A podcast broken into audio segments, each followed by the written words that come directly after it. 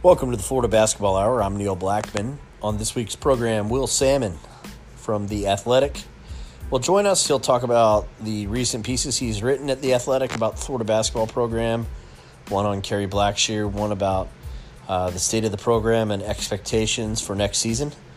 Uh, we'll also talk Florida's Big 12 Challenge opponent, and we'll finally get to rule changes. So, we hope that uh, you enjoyed the show, and we appreciate everybody that's been uh, dropping ratings on Apple Podcast, hearts on Spotify. Uh, it really means a lot to us, and the reviews and feedback uh, are very helpful. So thanks for that, and enjoy the show.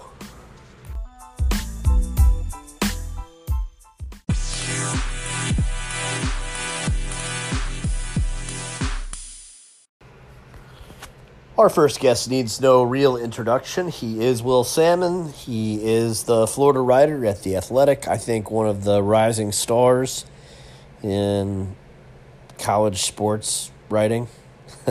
uh, just a, a, really good storyteller, and um, we're privileged to, to have him on the show. So thanks, Will.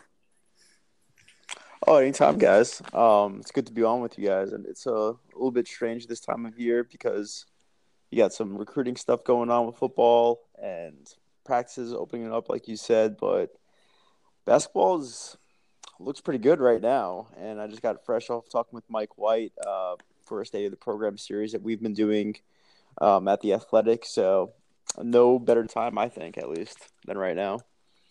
Yeah, no, that's kind of what I think. That's kind of what. Uh I thought, and I'm sure, you know, I know Eric and I had had kind of mentioned off the air uh, previously, you know, what a good job you were doing, and I think maybe on the air too. But with with some of these pieces, but you did do the state of the program piece for the athletic, and, and I guess the first question, and I'll kick it back to Eric, is that you know, it seemed just from reading the piece that that there is like a palpable level of excitement within the staff.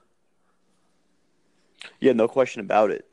So I one of the first questions I asked Mike White was just, "Hey, like honestly, this has to be pretty much as excited as you've ever been. I mean, obviously you've been a coach for a pretty long time at this point in your career, and you've had varying levels of talent on your teams, but as far as just collecting pieces together, looking ahead, and having some sort of like an optimistic view heading into a season around this time of year, it has to be at the top." And he was pretty candid when he said that it was the top. Like he's never felt more excited about a team at this time of year than he had than he does feel right now, which is pretty telling. But in that same breath, he was also quick to say, "Look, we haven't practiced much yet as a team. We have a long way to go here still." But it's pretty obvious when you look across the country, everybody's recognizing Florida for what they've done in the offseason, the team that they've built, and the roster that Mike White has constructed with his staff. And there's so many strong pieces and tantalizing pieces here that you say to yourself, wow, this is suddenly a top 10 team, maybe even better than that on some polls. So we'll see. Uh, but yeah, it's pretty undeniable that they feel pretty good about this team. So uh, I mean, Florida basketball has been like has been a good team these last few years, uh, but hasn't been so good that it's like really commanded the attention of like a Florida football fan who's maybe waiting to see if Florida could be like a top fifteen, a top ten team to really pay attention. So, so Will, for you who like lives mostly in the football world, do you see a little bit of a different kind of temperament of Florida football fans that maybe aren't basketball fans? Like, do you see them? Um, kind of recognizing what's going on here and saying like, hey, maybe I need to tune into basketball. Yeah, no question. I think you you sort of nailed it right there. That's a big part of it because you know you, you see different levels of interest in basketball from you know different teams in the SEC. Certainly, you have Kentucky there at number one. Uh, that's kind of like a, an obvious one to point out. But after that, you have the very the varying levels of interest and the team has to be good for a lot of these schools to really care a whole lot about the program um, from a sort of like year round view. Now, during the season, a lot of people are going to tune in and watch the games and all that. But as far as paying attention to how the team is constructed, what it looks like, how things are looking ahead of the season before the season even starts, yeah, Florida is one of those teams where it's sort of hit or miss. Um, you know, when they're really good, people care. When they're sort of kind of like I want to say 500, but like around I don't know, and I don't want to say mediocre or anything like that because it's usually a pretty strong team, but when it's sort of like that uh, vanilla sort of okay, this is just another season type of deal where you know maybe if if everything goes right, there could be some sort of a deep run, maybe um, Sweet 16 to the, in the tournament or at least the first couple of rounds. But here, you know, you have a, a totally different story where this is this has the potential to be a Final Four team, and people recognize that early. Everybody knows those type of contenders early. So for a school like Florida with a fan base that that loves football first foremost and uh, probably second, third, fourth, and fifth too, for that matter. Yeah, it takes a whole lot to kind of get basketball into the conversation in July, but yeah, I mean, I would not be. I, I don't. I probably wouldn't be writing about basketball if this team wasn't good, um, and if it wasn't if it wasn't at the level that I'm describing it as, as a potential Final Four, at least top ten heading into the season.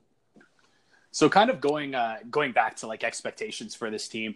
Um, something that you uh, kind of alluded to, or I should say, I guess Mike White alluded to, uh, was just that like, hey, we uh, we haven't practiced much, and we'll see. And like, I think a lot of that has to come with the fact that uh, there are a lot of new faces on the roster this year, and there was major major turnover. So, um, how do you feel that? Um, uh, how concerned do you think Coach White is about building chemistry? If he kind of alluded to that at all, and maybe like, what are your personal thoughts on uh, what you think the chemistry will be like, just given that you don't often see turnover like this in college basketball. You don't, you really don't, and it's gonna be it's going to be something that we won't know until we see it, and we really won't know until maybe a couple of weeks into the season after the, after they get past um, some easier non-conference games and they get some more legitimate tests down the road. So that's when we'll really see it sort of formulate one way or the other. But just my own personal opinion, you add guys like Blackshear and Scottie Lewis, those guys have never really had any negative words said about them as far as their character, as far as their basketball IQs, how they handle themselves, how they relate to teammates. All that stuff has been top notch for both of those dudes. And those are your first two guys that come to mind when you when you talk about these new pieces the other part of that though is that they're not the only new pieces. There are several several others that you're adding to the fold uh, for this team, and a lot of those guys, yeah, maybe they're not Scottie Lewis or, or Blackshear, but they've been the number one or the number two option on their teams in the past. And with this Florida team, they're not going to be anymore. And so there has to be some sort of level of recognition that there has to be some sacrificing. There has to be some team first uh, mentality that has to be bought in. But again, you add those type of guys, those high character guys, to a group that also includes uh, folks like Andrew Nembhard, who, again, another guy who is pretty unselfish. That's really been his mo. Everybody knows him for being that type of guy, puts the team first, and if that's sort of who your leaders are, your locker room shouldn't really be that much of a concern but that's easy for me to say because I'm not the coach of the team. so, as far as Mike White's concerned, that is a legitimate thing that he has to be aware about, uh, aware of, and cognizant of because he's the one divvying up the minutes. He's the one that is going to put guys in specific roles to start. Hope they live up to the to those roles, fulfill them the way he thinks that they will, and we'll see how it plays out from there because certainly only five guys are going to be on the floor. Um, you know, only a few guys are going to be your main scoring option. So, yeah, there's going to be a lot of things that has to be decided um, that will be tested. But I don't know how much of a concern it is for, people like you and me, just because we look at this team and we say, "Wow, all the talent is there." Plus, you have some good uh, locker room character to boot. The um, you know, that's one of the one of the things you said that's interesting. I think is like we won't know till we see it and like there is this early tournament in charleston that i'm sure that they're looking at as kind of this chance to to bond and, and come together as a group but when you talk to to andrew nembhard who i know told coach white he would you know he wanted to take on a bigger leadership role i mean did you get a sense because the thing about college basketball that often gets lost when people talk about a team being young is that like you're not particularly young when you started three freshmen the year before like those sophomores aren't really that young. Um, even though like they are age wise. I mean, did you get that kind of sense that he's, you know, that he's aware that he has to kind of take on that role for a program that lost a bunch of seniors? Yeah, no question. Yeah, certainly. That's a great point that you make because yeah, your best teams are always going to be pretty young. And basketball's within about a month or so, or two months into the season, you're really not that young anymore. Anyway, midway through the season, you're freshman. The the kids like Scottie Lewis, who are pretty much known as one and done kids, that's not that's not that much of a concern. And so it's really just getting the pieces to kind of fit and having guys sort of buy in and understand what needs to be done. And I don't think there's too many guys that you'd rather have other than Andrew because he's somebody who plays both ways pretty hard. He he understands the defense. He understands what it takes to play hard defensively, and he's somebody that people are very comfortable asking questions to as well. You know, maybe they don't need to, you know, relearn the game of basketball, but they have to learn uh, certain calls and, and certain plays that only Florida knows or only Florida uses. And so that terminology, the way they do things, for lack of a better way to put it, that's somebody that's something that Nembhard could really sort of uh, communicate and, and be that sort of um, uh, communication barrier between the coaching staff and the, the, especially the newcomers, but really the whole team, and sort of and sort of relaying that message of what they want to come across. And he's a great fit. I mean, people respect him. Um, he has some things that he can improve upon in his game, but I would say he's probably he's one of the best point guards, at least in the conference, um, if not more than that. And so he's somebody that people respect on and off the court, and he he's the guy. I mean, he people who joined this team joined it in part because he's part of it. So I, I think uh, just kind of some of the guys we talked about, obviously, uh, and for good reason, are, are Kerry Blackshear and, and Scottie Lewis and Andrew Nembhard, who are uh, going to be really good players. But is there anyone that you kind of caught wind of when talking to to White or the coaching staff, like maybe one of the uh, the less heralded recruits or one of the kind of bench returners? Was there anyone that uh, that Coach White seemed to be like uh, sneakily excited for, or someone maybe a little bit um, off the radar that that they seem to be expecting? Yeah, in in some ways, I think uh, Glover, the the point guard out of Knoxville that they signed, I mean, he wasn't a five star. He's not a five star kid. I, heck, I don't even think he's a four star kid off the top of my head. I think he's like a, a three four in the composite or, or or something like that. But point is, is that he's really not that well known. He's not exactly the the, the name of uh, Mann or Lewis or Payne for that matter. But you know, five eleven, I think is about 170, 175 pounds. Kind of lacks lacks size, but he has a lot of speed, and I think defensively against small coming, he, he could really fulfill a role if they choose to, to play him this year. They don't really necessarily need to because of their improved depth. It's not like last year where they're kind of relying on basically seven guys anymore. They have they have guys. Um, that's why you saw the ability, as you guys know, to to sign a guy like Appleby, um, who won't even be eligible until next year. But going back to Glover, I mean, he's a guy who I was told by a couple of people um, on staff uh, coaches that is that he you know he's he's probably an underrated recruit, but I think it was uh, Darris Nichols who told me that he was one of the better shooters on the entire team, and that's saying a lot um, when you look at this roster. So that's a guy that comes to mind um, when I hear that question asked. But I'm also pretty high on Johnson. I think he's a guy that goes under the radar a lot, but man, I just like the way he plays. He he just I, I love his energy. I love his athleticism. Um, he makes those hustle plays that tend to lead to you know second chance opportunities, and and you need that, and you need his flexibility too because that allows you to do some different things with with the lineup.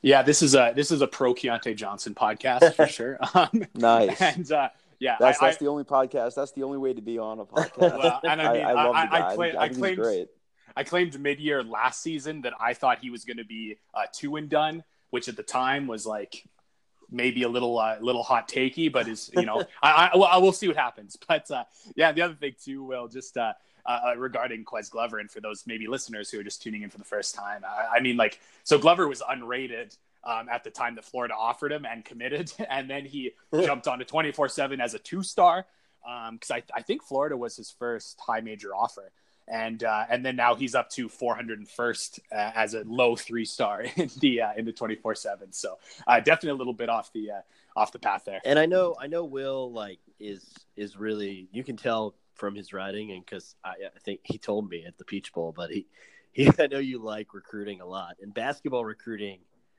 is such a more in its exact science right now than football recruiting. And and so, I mean, Kihei Clark started the national championship game for Virginia and made the key pass to win them a game in the Elite Eight, and was basically a two star rated by one service going to UC Santa Barbara last February, or but the, the February before last. So it kind of tells you how quickly you can go from no one really knows who you are to starting the national title game. It, yeah, and you know, it, it kind of puts like the onus on assistant coaches and head coaches for that matter to get out there and take that grassroots sort of um, approach to things. And that's something that I also talked to the staff about was their ability to kind of do that, which helped them in the beginning when they first got to Florida, it seems. And now that they're able to land the class like they did this this past cycle or this past year, um, that's something that I that I'm kind of curious um, to hear what you guys think about that, and just also their ability to kind of like where do they go from here um, with it? Because I think that's kind of interesting too when you think about Florida basketball. Is okay, they signed this big time class, but it's really the first time that they're getting these type of kids with with Mike White. Um, as far as like a, a Scottie Lewis type.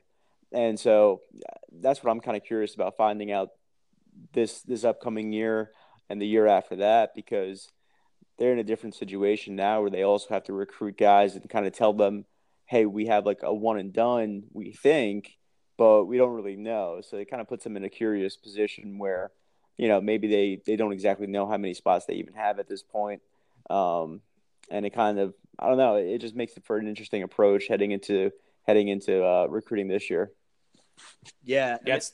Go ahead, Eric. Oh well, no. I was just gonna. I was just gonna mention it's. Uh, it is interesting to see them obviously going after um, transfers that sit after you know they had some grad transfer success these last uh, few years with Canyon Barry and, and Koulechov, but um, just to see that uh, yeah to get some sit out transfers I think is is pretty major, and I also think it is good that they're um, I, I, think that so often too, uh, young coaches or, coaches that are new to the high major level, um, they want to like you know they want to chase stars and for and for good reason. It's it sounds good to your fan base and everything when you get four and five star guys and and highly rated recruits. But I think the fact that they were able to go get um, or kind of confident enough to go um, offer an unrated five foot eleven point guard late in the cycle and uh, and not worry about fans being like, oh, like what are they doing because there is a lot of trust in what they're doing and it's just interesting to see once again how quickly this went to like uh it, it went from like oh florida's offering this like unranked undersized point guard to um, hey this guy might be contributing as a freshman and uh, and might play a big role so i find that pretty interesting it was almost an aside i put in a saturday down south article i wrote on blackshear but i felt like it was worth staying you know stating that i felt like the 2020 class is kind of uh, is pivotal for for this staff, regardless of what happens. So I'm kind of glad Will brought that up because Florida's you know Florida Florida's formula under Billy Donovan certainly was get old and be old and good.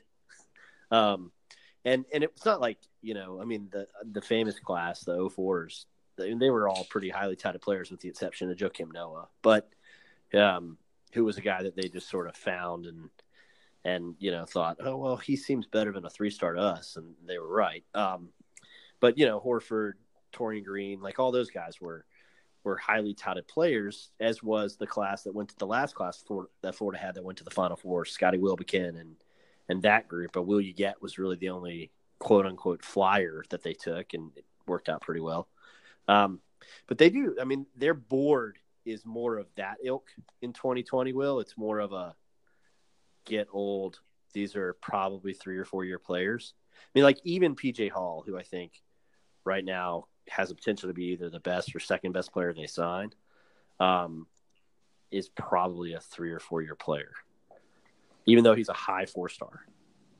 Which is definitely, I think, part of the reason why he has been like a priority for them. Because I mean, I would take three three years of PJ Hall over honestly over one year of and that's some one and right. done. Yeah, and uh, uh, obviously, trying to blend those is uh, is a bit of a uh, a bit of the science. But I also feel like again bringing in the sit down transfers, like you know, Florida's going to lose a lot of talent this year. But then you've got Tyree Appleby and and Duruji coming in as uh, you know, fourth year juniors that are going to bring instant production. So I think that that'll be a kind of an interesting mix if Florida keeps recruiting it the way they do. And it's a little bit of like, hey, we've got high four and five star young players, and then we've got like the rest of the roster is like, you know, mid major all stars that are kind of getting their chance. I, I would, I'd be pretty into it.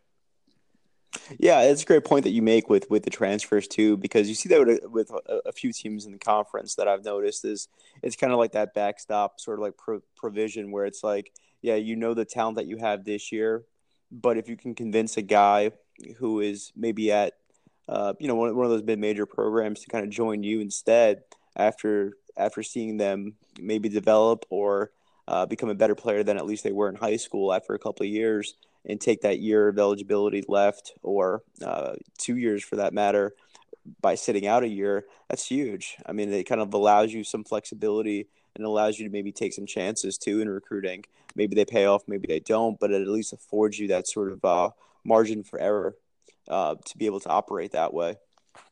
So you wrote the uh, what I thought was a great piece on on Blackshear and his decision to go to Florida. Uh, and you know, one takeaway I had that I didn't really know about him um, was that his, it sounds like he's kind of quiet and cerebral, and like to some extent, maybe that's why what was on the exterior kind of a circus surrounding his recruiting was really like not what it was made to be. It was an interesting kind of case study in in how social media affects recruiting. I thought. Yeah, it really was fascinating to me because I didn't know the kid. I mean, some kid from Virginia. I mean, I mean, I knew he was from from Florida to begin with, but I didn't really know him. I mean, I never never interviewed the kid before. It's kind of funny. Like I just sort of, I knew that he didn't do any interviews like during the process, if I'm not mistaken, right? Or at least not maybe after the. He may have done maybe one or a couple like initially. Uh, maybe he did, maybe he didn't. Uh, but I don't recall seeing anything once things got super interesting and the rumors were circulating of you know maybe he'll be in Tennessee or um, you know watch out for A and M and and Kentucky is there. Um, meanwhile, Florida was Florida seemed was like out, right? was always the fit. Yeah. um, but so like I kind of just like randomly hit him up one day because I was on vacation when he uh, when he committed. Funny enough, and so I kind of like missed out. And I was like, you know what, I'm gonna circle back and just see. You know, I have the kid's number. Um, took me a while to get it, but I was like, all right, you know, I'll just hit him up a couple of days passed, and he's like, "Hey, sorry, uh, he couldn't be nicer about it." He was like, "Hey, you know, I'm really sorry that I just saw this. My phone's been like flooded with messages, but I'd be happy to talk with you if you still want to talk." So I was like, "All right, sure." Um, didn't really know what to expect, but I did want to ask him about just why things were the way they were with his recruitment. And he kind of brought up something interesting that I think was sort of a testament to his personality, which was halfway through the conversation, he kind of caught himself maybe it was in the middle of a question that I had that he was answering, but he was like, you know, maybe maybe I handled it wrong. Maybe I, maybe I should have been a little bit more out in front of it. That way, people didn't speculate because there was a lot of misinformation out there. And for a guy to say that, I thought it took a lot of maturity uh, to kind of reflect and be a little bit introspective. And, and say to himself, you know, maybe maybe maybe there was a better way to do it because there was a lot of misinformation. But at the same time, I think I told I was the one who brought it up to him just based off this conversation. I'm like, well, it doesn't really sound like that would be in your personality though either though to kind of do that. And he's like, yeah, it really isn't, and that's probably why I didn't. But just sort of like some food for thought to kind of consider like just a level of you mentioned the word cerebral and that's the way that I would describe him because that that's not something that you really find too often.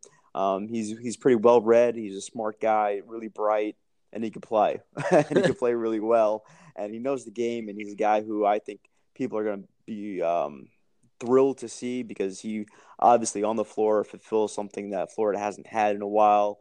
But off the off the floor, though, I mean, he's he's just he's just a good guy to talk to. I mean, he knows the game really well, so he brings those intangibles with him, and he he knows what's at stake for him too.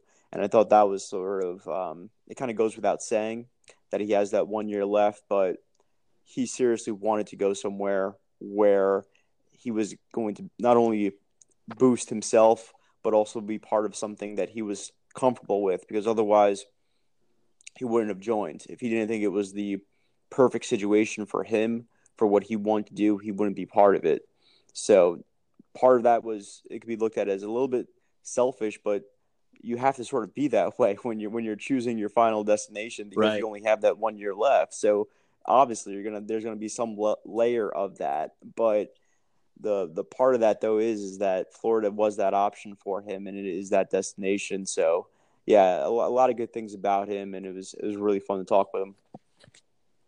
Yeah, I think it is interesting talking about just what he wanted to do with his last year. Just uh, even going back to it before when we were talking about uh, about recruiting and and even just the factors that went into him ultimately deciding to want to transfer to Florida is just that like you know obviously he was a, a high major guy. He went to Virginia Tech, but it wasn't like he was a super highly sought after guy um, by the Blue Bloods or anything. And he was you know a three star guy who went to Virginia Tech who. Uh, at the time he committed was not a, a team with a lot of um, kind of basketball pedigree in that league. So uh, for them to even be quite good last year, and then for him to now have uh, obviously the chance to, to hopefully compete for a Final Four um, or uh, or better. Um, that yeah, it was just a really interesting look at like his his kind of character, and also just to see like the journey he's been on. But um, yeah, I, I was just gonna I, you kind of hinted at it as well, saying at the at, at the end, but just kind of talking about the uh, the misinformation that did go on around his recruitment. Um, once he once you were talking to him, was it did did he make it kind of clear what uh, kind of his motivations really were? Because it sounds like you know from a lot of the misinformation that was out there, um, kind of his motivations in his decision was uh, was that was a big part of the misinformation. So did you uh, did you kind of gather that it was like the chance to compete or the chance to be close to home or or anything like that that really was like uh, the number one priority for him? I think Florida always had some sort of an edge just because it was Florida and it was it was in his backyard, his hometown. So I think that was always going to be part of the conversation, or at least the lead part of the conversation for him. And as long as it checked the other boxes for him, it was going to win out. But he's the type of guy, and his family has been through recruiting uh, now, what a couple of times at least, um, with, with his parents, you know, just coming from an athletic background as well. Um, I think his dad was a former player too. So yeah, I mean, they, they know what they're doing as a family. They're a high level of knowledge when it comes to basketball recruiting and um, just college athletics, and they don't they know how it works. Simply put, so I think that they were just trying to find out is this is this not only the school that is obviously close to home and it is an SEC school, but does it also check the other boxes as well? And so, kind of a cool thing that he brought up was the fact of how similar he thought the the nucleus of talent was to sort of uh, Virginia Tech. Um, not maybe in a level of talent, but just who the pieces were and how he was able to kind of connect with them. Just with some phone conversations here and there with um, certain players like Andrew Nembhard or Scottie Lewis, and how they sort of vibed and connected together. That mattered a lot, and clearly, just the the depth chart um, goes without saying. It's pretty obvious that that he that he's uh, the guy and only guy, and there's not much competition at all for that spot. Um, and he was a significant need there. So yeah, I, I don't think it could have um, could have been any better as far, as far as fit goes. And it was one of those things where, like I said, it was always going to be at the top, and it was just he was that type of guy, that type of kid with that type of family that they're going to make sure, and that entailed going to other schools and just seeing for themselves um, you know, one way or the other that this this was the right decision. One of the uh, the things that you know, I, at least I've noticed in the last year, and I it, this it's an interesting question to pose to you, I think, because um, you know your coverage of of Mississippi State before uh, Florida is that Scott Stricklin has kind of vocally been supportive in a way that you sometimes don't really see from an athletic director of of Mike White and this staff. And like just the idea that, you know, if you went into the basketball building and asked them, "Hey, was last year really what you wanted?" and I think they'd say, "Well, we're happy that we maxed out in the second round, but we really do feel like we kind of maxed out because a lot of things didn't go the way we wanted to go." And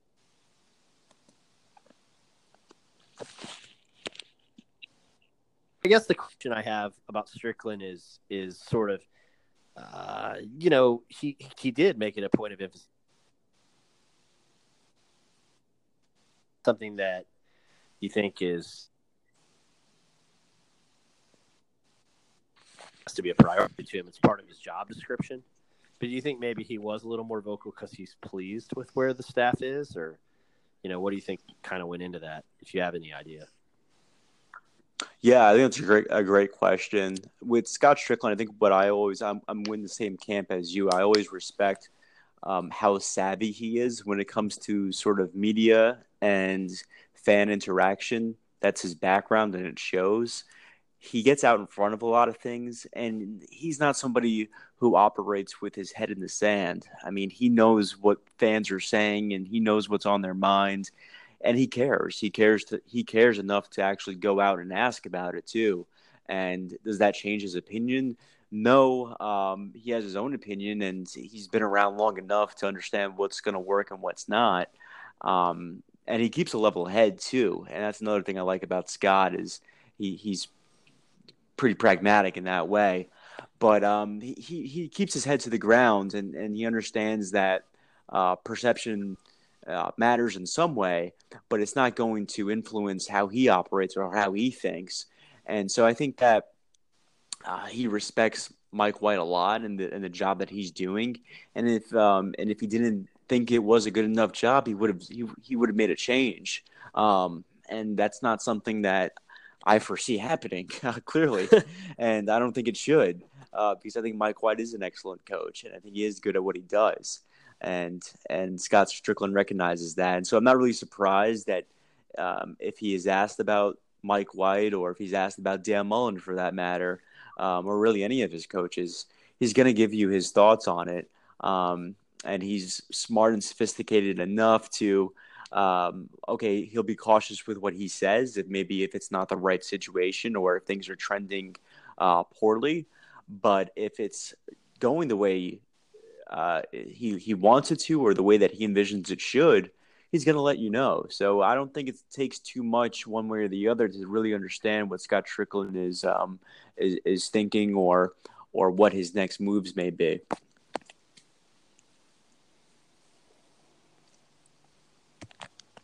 What you got, Eric? uh, sorry, I took. Uh, there's a. I got a couple phone calls during that answer and kind of missed out on. That's amazing it just it cut out of the app for like a minute, so I missed a little bit. Other than some uh, some great thoughts on Stricklin's thoughts of uh, White, but uh, my transition has failed here. No, it's okay.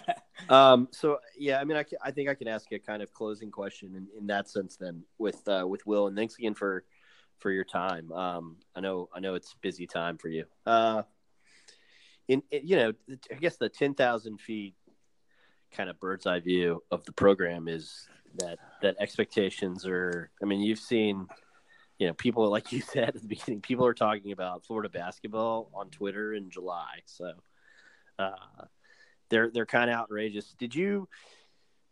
I mean, did you get the sense that this, it seems like the staff's embracing that challenge, um, but also kind of like like you said at the beginning, they also know, hey, you know, like we we just like practiced once.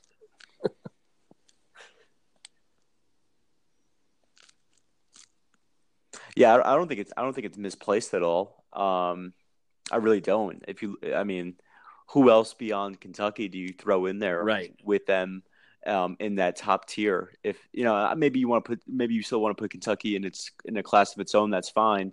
But who do you put right below it besides Florida? Maybe Auburn, LSU. Uh, but man, I, I pick Florida. I look at Florida's starting five plus I guess man as as the sixth guy. Yeah. And and look at their depth, and I say, yeah, they they, they belong. Why not? I mean, just because the pieces are kind of new. I mean, a lot of your good teams do that in basketball, and they have to make it work.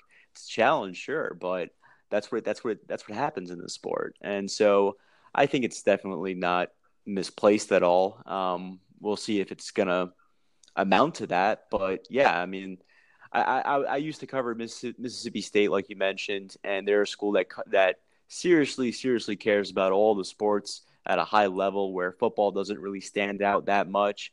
Care about baseball, care about basketball. When I moved and I started covering Florida, Florida, I noticed the difference right away.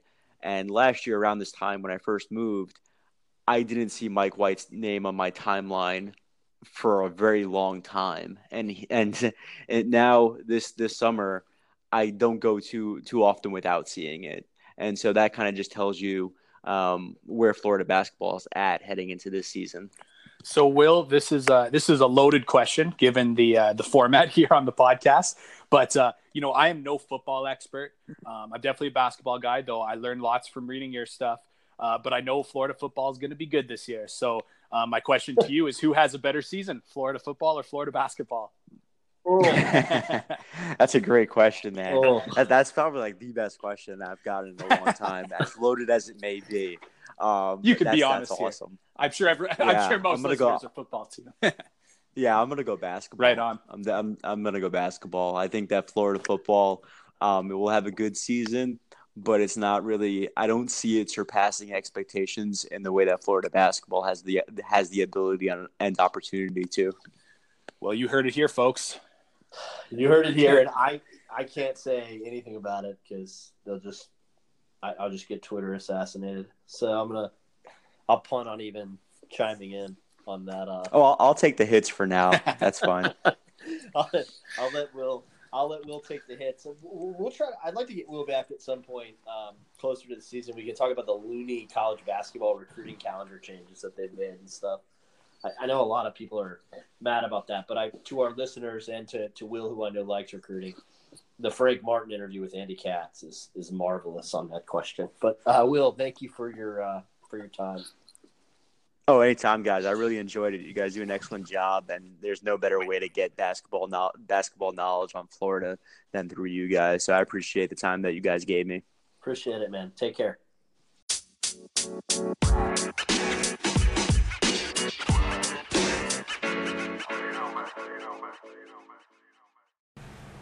Our second segment today will be a discussion of the SEC Big 12 Challenge matchup with Baylor, and uh, we'll also talk rule changes, how that might actually affect Florida a little bit, and in particular the way they, they like to defend. So, thanks for listening. show. The first is uh, the SEC Big 12 Challenge is set with Florida hosting Baylor for the second time in three years.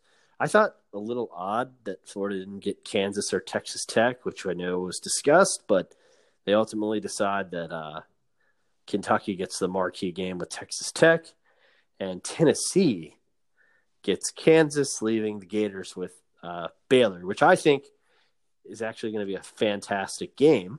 But um, you know, if you wanted to see somebody different in Gainesville, you lost on that end, I guess.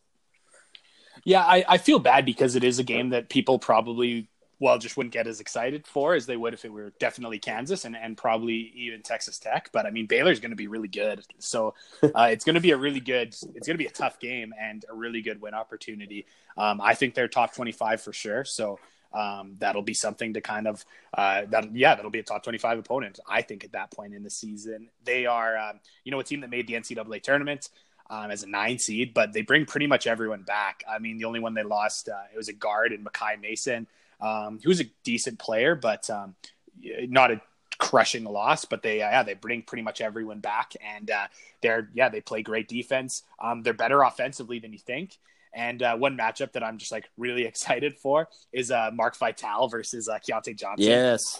because Mark Vital is built exactly like Keyontae Johnson.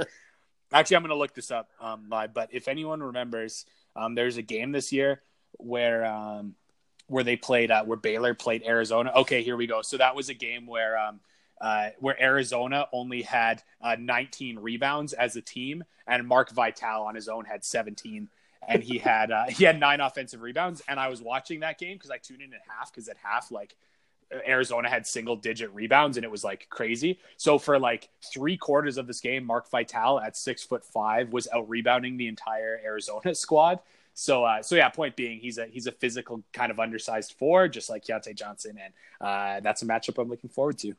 Yeah, I'm also looking forward to uh, just Andrew Nembhard versus their zone, Mm. um, because you know Florida was able to kind of rattle it two years ago because Chris Chiozza was so quick that he could like get in the middle of it and then distribute safely. But the other thing that happened in that game uh, is that Jalen Hudson was hitting like the like low percentage step back jump three point jump shots like the whole first half, and so Florida built a pretty comfortable lead. Um, because they made a ton of shots. And, you know, maybe Florida playing at home again makes a ton of shots. But, uh, you know, Baylor traditionally very good defensively in, in their zone defense. And so kind of a good March test, like a second round Sweet 16 type test for Nembhard. I think that's that's going to be really useful in late January. Yeah, seeing that zone is definitely going to be good experience because it's uh, it's kind of unlike what you see from from a lot of teams. It's tough to prepare for, and uh, yeah, it's it's kind of interesting because uh, when you look at Baylor's numbers, I feel like they never look as good as like you know I guess the eye test. I mean, you watch them play, and that defense is is tough to play against. Um, I feel like it's a little bit of a knuckleball at times. Like some days, like that zone is knuckling, and just like you cannot get a sh- single shot against it, and then um, other times you just like find find soft spots of it and can hit some shots. But yeah, like if Florida's not hitting shots, it could be a it could be a tough one. So I I would just um uh, for anyone who's maybe not super excited about this matchup, um yeah, I would just say like Baylor's going to be a top twenty five team, I believe, um, when Florida plays them. So anytime you can kind of get a top 25 team, even though when it's not as as uh, as sexy of an opponent as as Kansas. I mean, it, it's still pretty cool. Yeah, no, I, I would uh, I would agree with that. So, um, we one of our like listener question segments that we had a couple pods ago had been about style of play and you know whether Florida would have the capability now that Kerry Blackshear's on board to play faster, uh, to play I guess a style that some people might you know, argue is a little more attractive. And Eric and I have kind of talked ad nauseum about how you don't have to play fast to be really good. But I think Florida would certainly like the ability to switch tempo and will be able to do that more. But Eric, you just wrote a pretty uh, comprehensive piece exploring the data of how Florida played at Gator Country that everybody should check out. Can you kind of take us through some of uh, some of that piece? Yeah, so I mean, it published uh, just like a second before the podcast uh, started. Before we so, recorded on Friday, uh, right? So yeah, so uh, it is as fresh as this podcast that is uh, in your very ears. But um, what I wanted to see essentially was like, did the amount of rest Florida had between games affect how they played? And um, I guess to spoil my article, yes, it did. Um, I would hope you still read it because I put a lot of work into it. But yeah, um, read what, it, please. but one thing, but but essentially, I, I kind of categorized each game um, I put them into like yeah the days where Florida didn't have a rest between games, like uh, like at the SEC tournament and at uh, at the Battle for Atlantis, or one rest day in between, or two rest days, or three days, um, or four days plus. So and I tried to see like hey was there a difference between um, between some of the things Florida did. So one thing I found was the fewer rest days Florida had, um, the less possessions they had. So that kind of means the more rest they had, the faster they were going to play, and the fewer days of rest they had, the slower they were going to play.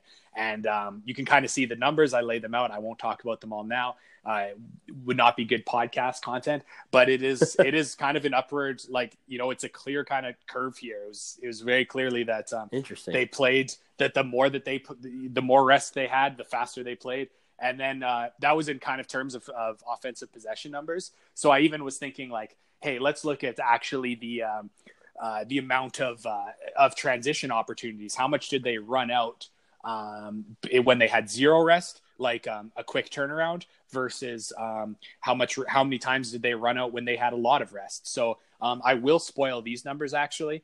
Um, so when they had zero or one rest days, they averaged six transition uh, possessions per game. When they had two rest days, they averaged eight.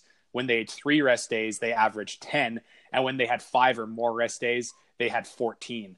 So Ooh. every rest, so it, it, truly was, um, uh, there was a massive difference with every single rest day they had. They ran out, they ran in transition more. And I found that to be very interesting. And that's kind of why I wrote about it. But um, that was, was probably the most drastic was, you know, the difference between 14 and six transition opportunities um, is quite massive and something I've talked about on this podcast as well as my writing. Um, Florida was 1.064 points per possession in transition, and they were 0.869 points per possession in half court. So um, these shots that they get in transition are very high value. So the difference between them getting 10 or 14 um, transition opportunities versus six or eight is is actually quite major. I would say it's it's worth a few points just in the number of shots you get in transition. So yeah, that's kind of my um, my long way of saying that. Yeah, it actually uh, was very very interesting to me when I looked at the data between uh, between rest days and how Florida played.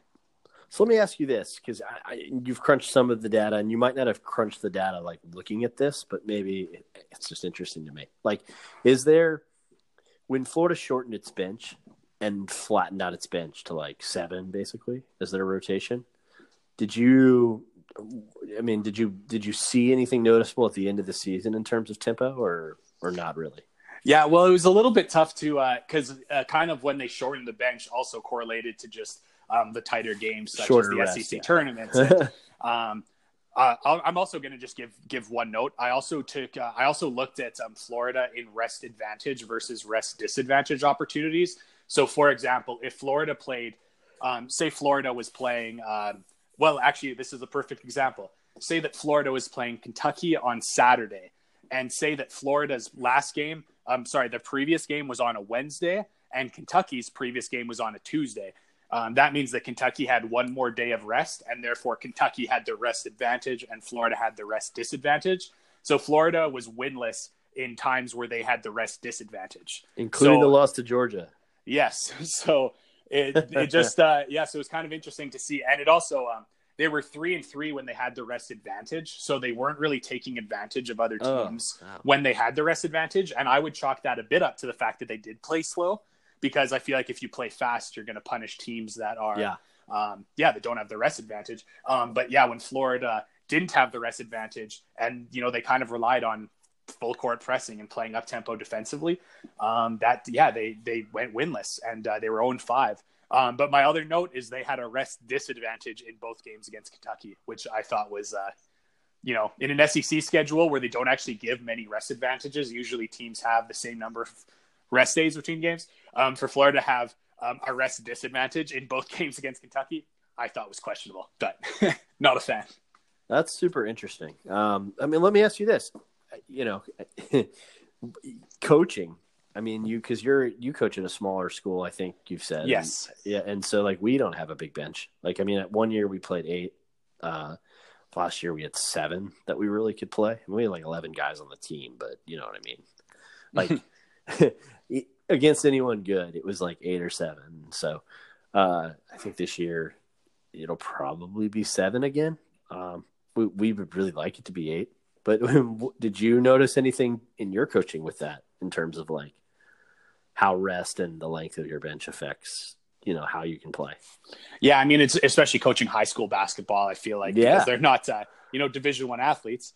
Um, there's definitely going to be um, be a problem with that. I mean, the other thing too is I, will say, uh, I mean, I, I, know you guys in Florida are, are, nuts and don't play with the shot clock, but uh, you know, in Canada here we play FIBA rules and we play a 24 second clock, which means uh, the game's fast. So, in Canada we play so, by rules. Yeah, we yes in Canada we play by you know internationally sanctioned rules. Uh, but uh, any anyways, uh, so so that is a little bit of a difference too, and um, you know you can't really take the air out of the ball and, and yeah. kind of rest offensively because you know the clock's running. But um, yeah, I do think just uh, relative to uh, the short bench. I mean, you look at Florida too, and just the fact that uh, once again, like if if my team is getting, um, you know, their uh, if, Florida really wanted to turn teams over, but they only really played man defense and and so when they wanted to turn teams over, they would crank up the pressure and trap out of it, or they play full court.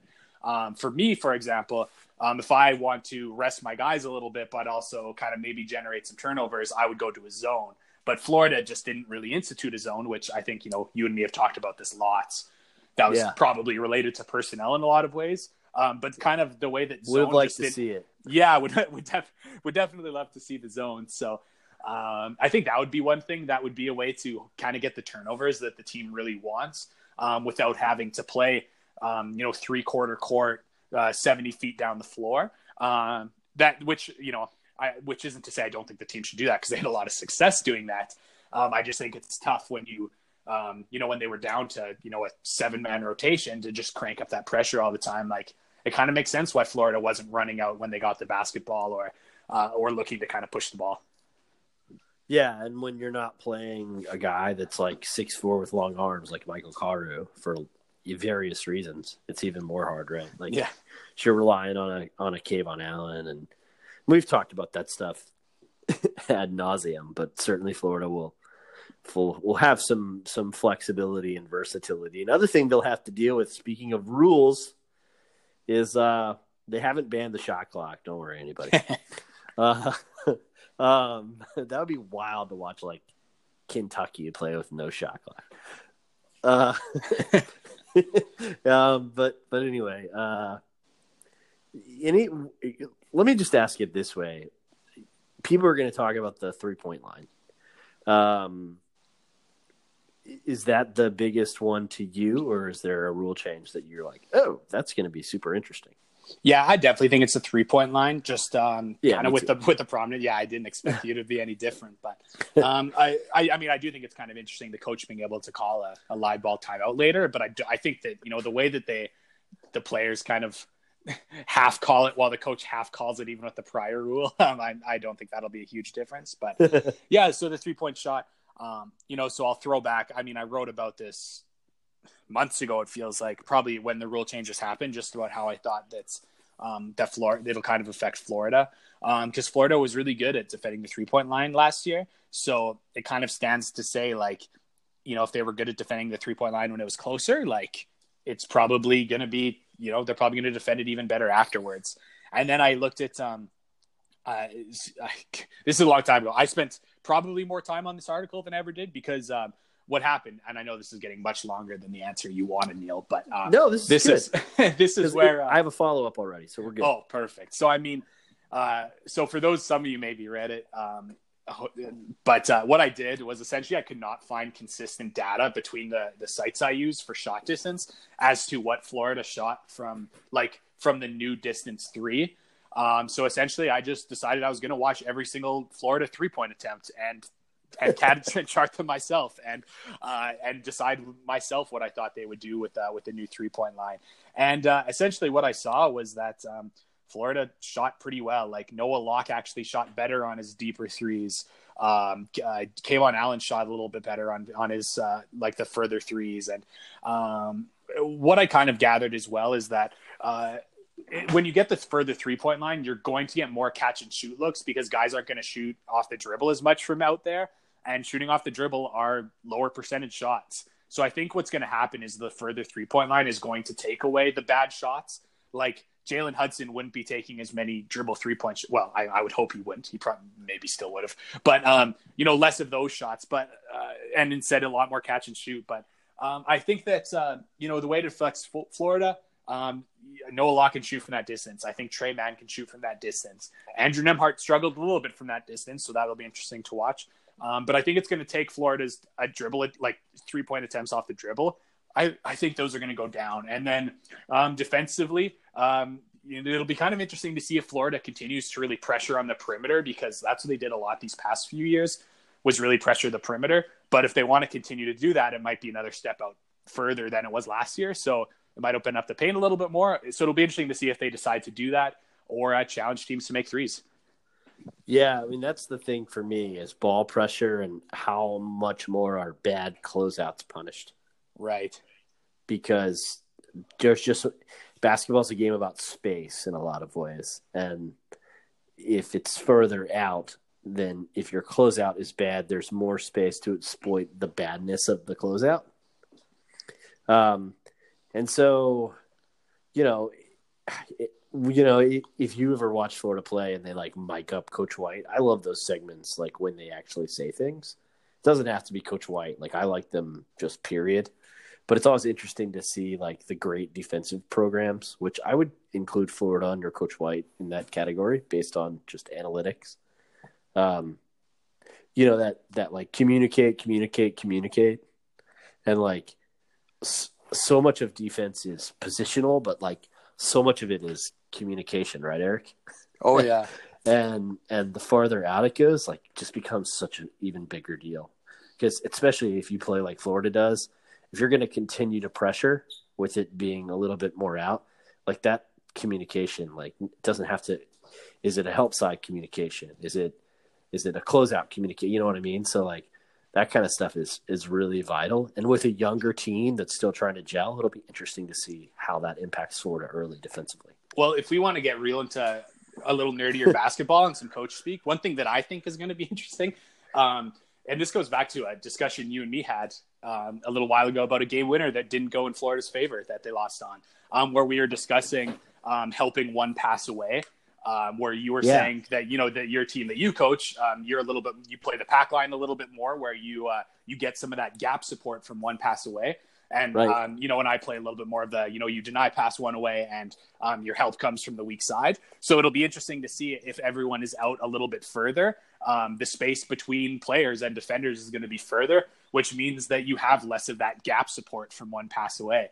Yeah. And that's going to be really interesting to see how how teams adapt to that. Whether they um, exaggerate the pack line, play a little bit more in the gaps because um, because they're going to need to get that gap support, um, or if they say, hey, we are going to um, continue to kind of pressure the same way, and because there won't be as much gap support, we're going to um, trust help side from uh, from the weak side of the floor. So um, hopefully, I didn't lose some of you there. I think a lot of you know what we're talking about and really appreciate it. But um, that will be something that's maybe a little more like coachy and strategic that I'm interested to see what they do. Yeah, we're at like minute like fifty, whatever. Once we get to like minute fifty, I trust that it's like the diehards that understand what we're talking about. So, um, yeah, that I actually like am really pumped to like watch like an early Virginia game or an early Texas Tech game in addition to Florida games. It's going to be really fascinating. Yeah, those are, that's a, that's a great point because that's yeah perfect example of a pack line team and uh, kind of a team that's going to limit ball reversal. So yeah, those will be ones to be in- interesting to watch. But um, yeah, and obviously how Florida does uh, that'll be interesting too. And also this also even goes back to you and me saying we'd like to see more zone, something we were saying even before the three point line change. But now that the three point line is is further out and it'll be a little bit tougher to punish zones, I wonder if just like more teams overall play zone, and uh, obviously if if Florida decides to play more. Yeah, no, uh, to be determined. So everybody enjoyed the beginning of football practice. Next show will be Rob Dauster, NBC Sports. Um, it'll be good to have him on. We're gonna kind of shift gears and go like bird's eye view national picture. Uh, he's gonna talk about Florida because they're a top ten team. So, you know that'll be fun too. But um, everybody, and thanks for listening. Especially uh, thanks to Will for for joining us. Bye bye.